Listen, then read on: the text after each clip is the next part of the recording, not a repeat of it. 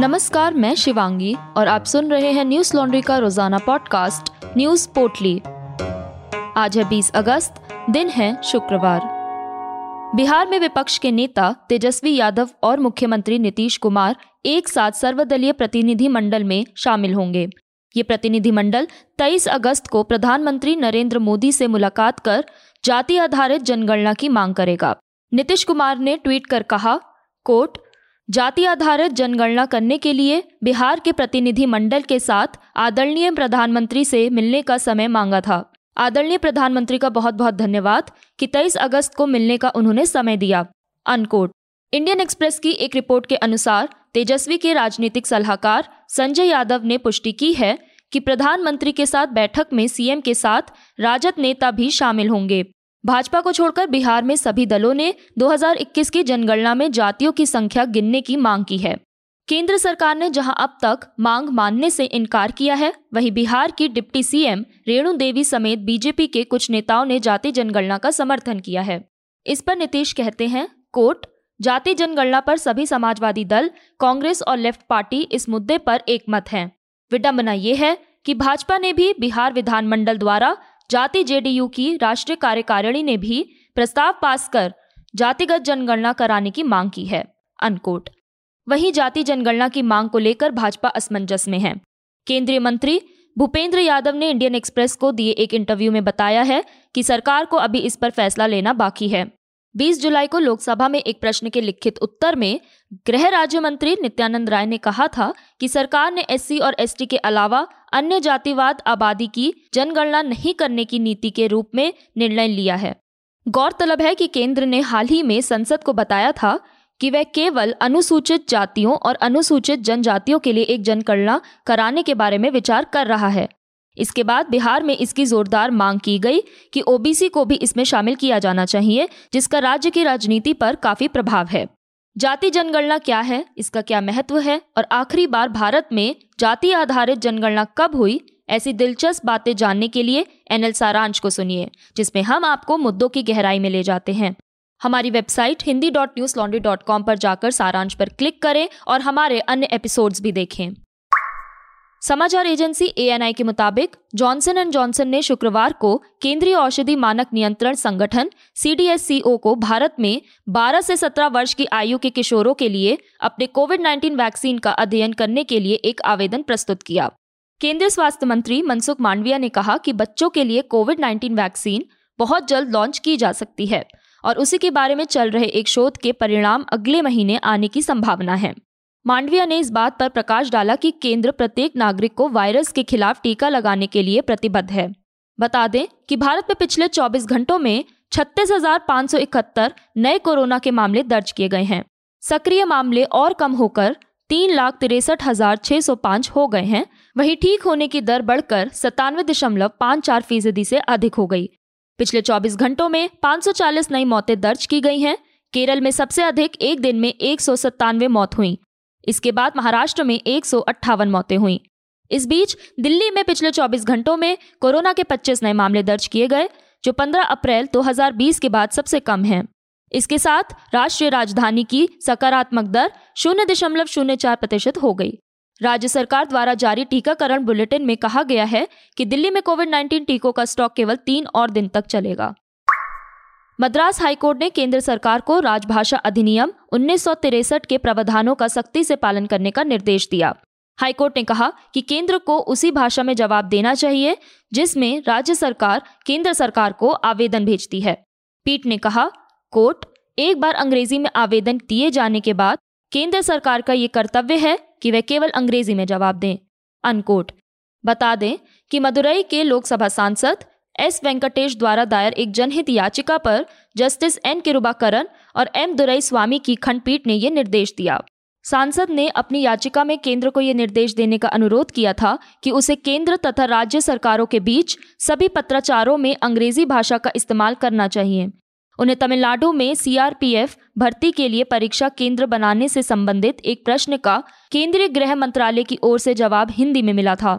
वेंकटेश ने ट्वीट किया कि अदालत ने निर्देश दिया था कि अगर जनप्रतिनिधि केंद्र को अंग्रेजी में लिखते हैं तो जवाब भी उसी भाषा में दिया जाना चाहिए।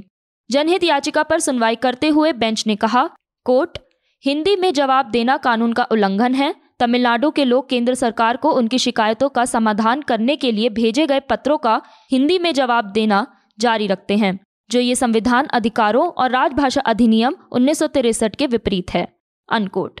जस्टिस एन किरुबाकरन और एम दुरै स्वामी की बेंच द्वारा जारी आदेश में कहा गया है, कोर्ट, मातृभाषा बहुत महत्वपूर्ण है। बुनियादी शिक्षा मातृभाषा में प्रदान की जानी चाहिए, लेकिन वर्तमान में शिक्षा के अंग्रेजी तरीके पर जोर दिया जाता है। अंग्रेजी भाषा है, आर्थिक दृष्टि से अधिक महत्व दिया गया है, अनकोट।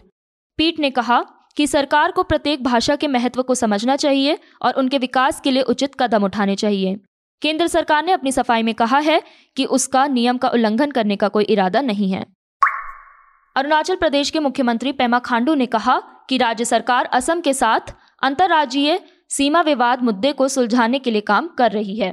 खांडू ने कहा कि उन्होंने असम के अपने समकक्षक हेमंत बिस्वा से पहले ही बात कर ली है, जो सभी मुद्दों को द्विपक्षीय वार्ता के माध्यम से हल करने के लिए सहमत हुए हैं।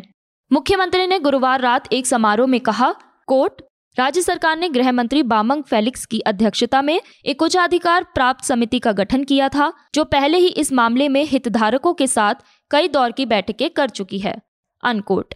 मुख्यमंत्री ने कहा कि समिति छब्बीस अगस्त को असम के साथ सीमा साझा करने वाले जिलों के सभी विधायकों और उपायुक्तों के साथ बैठक करेगी।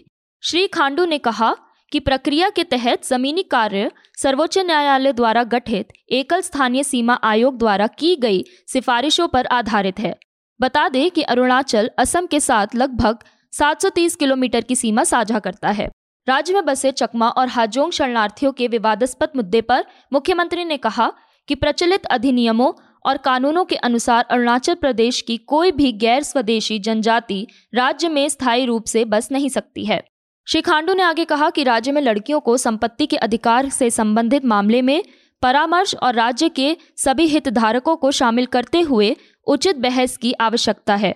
बहुविवाह पर बोलते हुए मुख्यमंत्री ने कहा कि आज की दुनिया में इसे खत्म करने की जरूरत है। जर्मनी के एक सार्वजनिक प्रसारक ने कहा कि अफगानिस्तान में तालिबान लड़ाकों ने डी डब्ल्यू के पत्रकार के एक रिश्तेदार की गोली मारकर हत्या कर दी है। डी डब्ल्यू ने गुरुवार को कहा कि तालिबानी पत्रकार की घर घर तलाशी कर रहे थे, जो अब जर्मनी में काम करता है। एक अन्य रिश्तेदार गंभीर रूप से घायल हो गया, लेकिन अन्य लोग घटना की डिटेल दिए बिना भागने में सफल रहे। डी डब्ल्यू के महानिदेशक पीटर लम्बर्ग ने हत्या की निंदा की। उन्होंने कहा कि अफगानिस्तान मीडिया कर्मियों और उनके परिवारों के लिए खतरा है। उन्होंने कहा, कोर्ट, तालिबान द्वारा कल हमारे एक संपादक के एक करीबी रिश्तेदार की हत्या अकल्पनीय रूप से दुखद है और ये उस गंभीर खतरे की गवाही देता है जिसमें अफगानिस्तान में हमारे सभी कर्मचारी और उनके परिवार खुद को पाते हैं। ये स्पष्ट है कि तालिबान पहले से ही काबुल और अन्य प्रांतों में पत्रकारों के लिए संगठित खोज कर रहे हैं और हमारे पास समय समाप्त हो रहा है, अनकोट।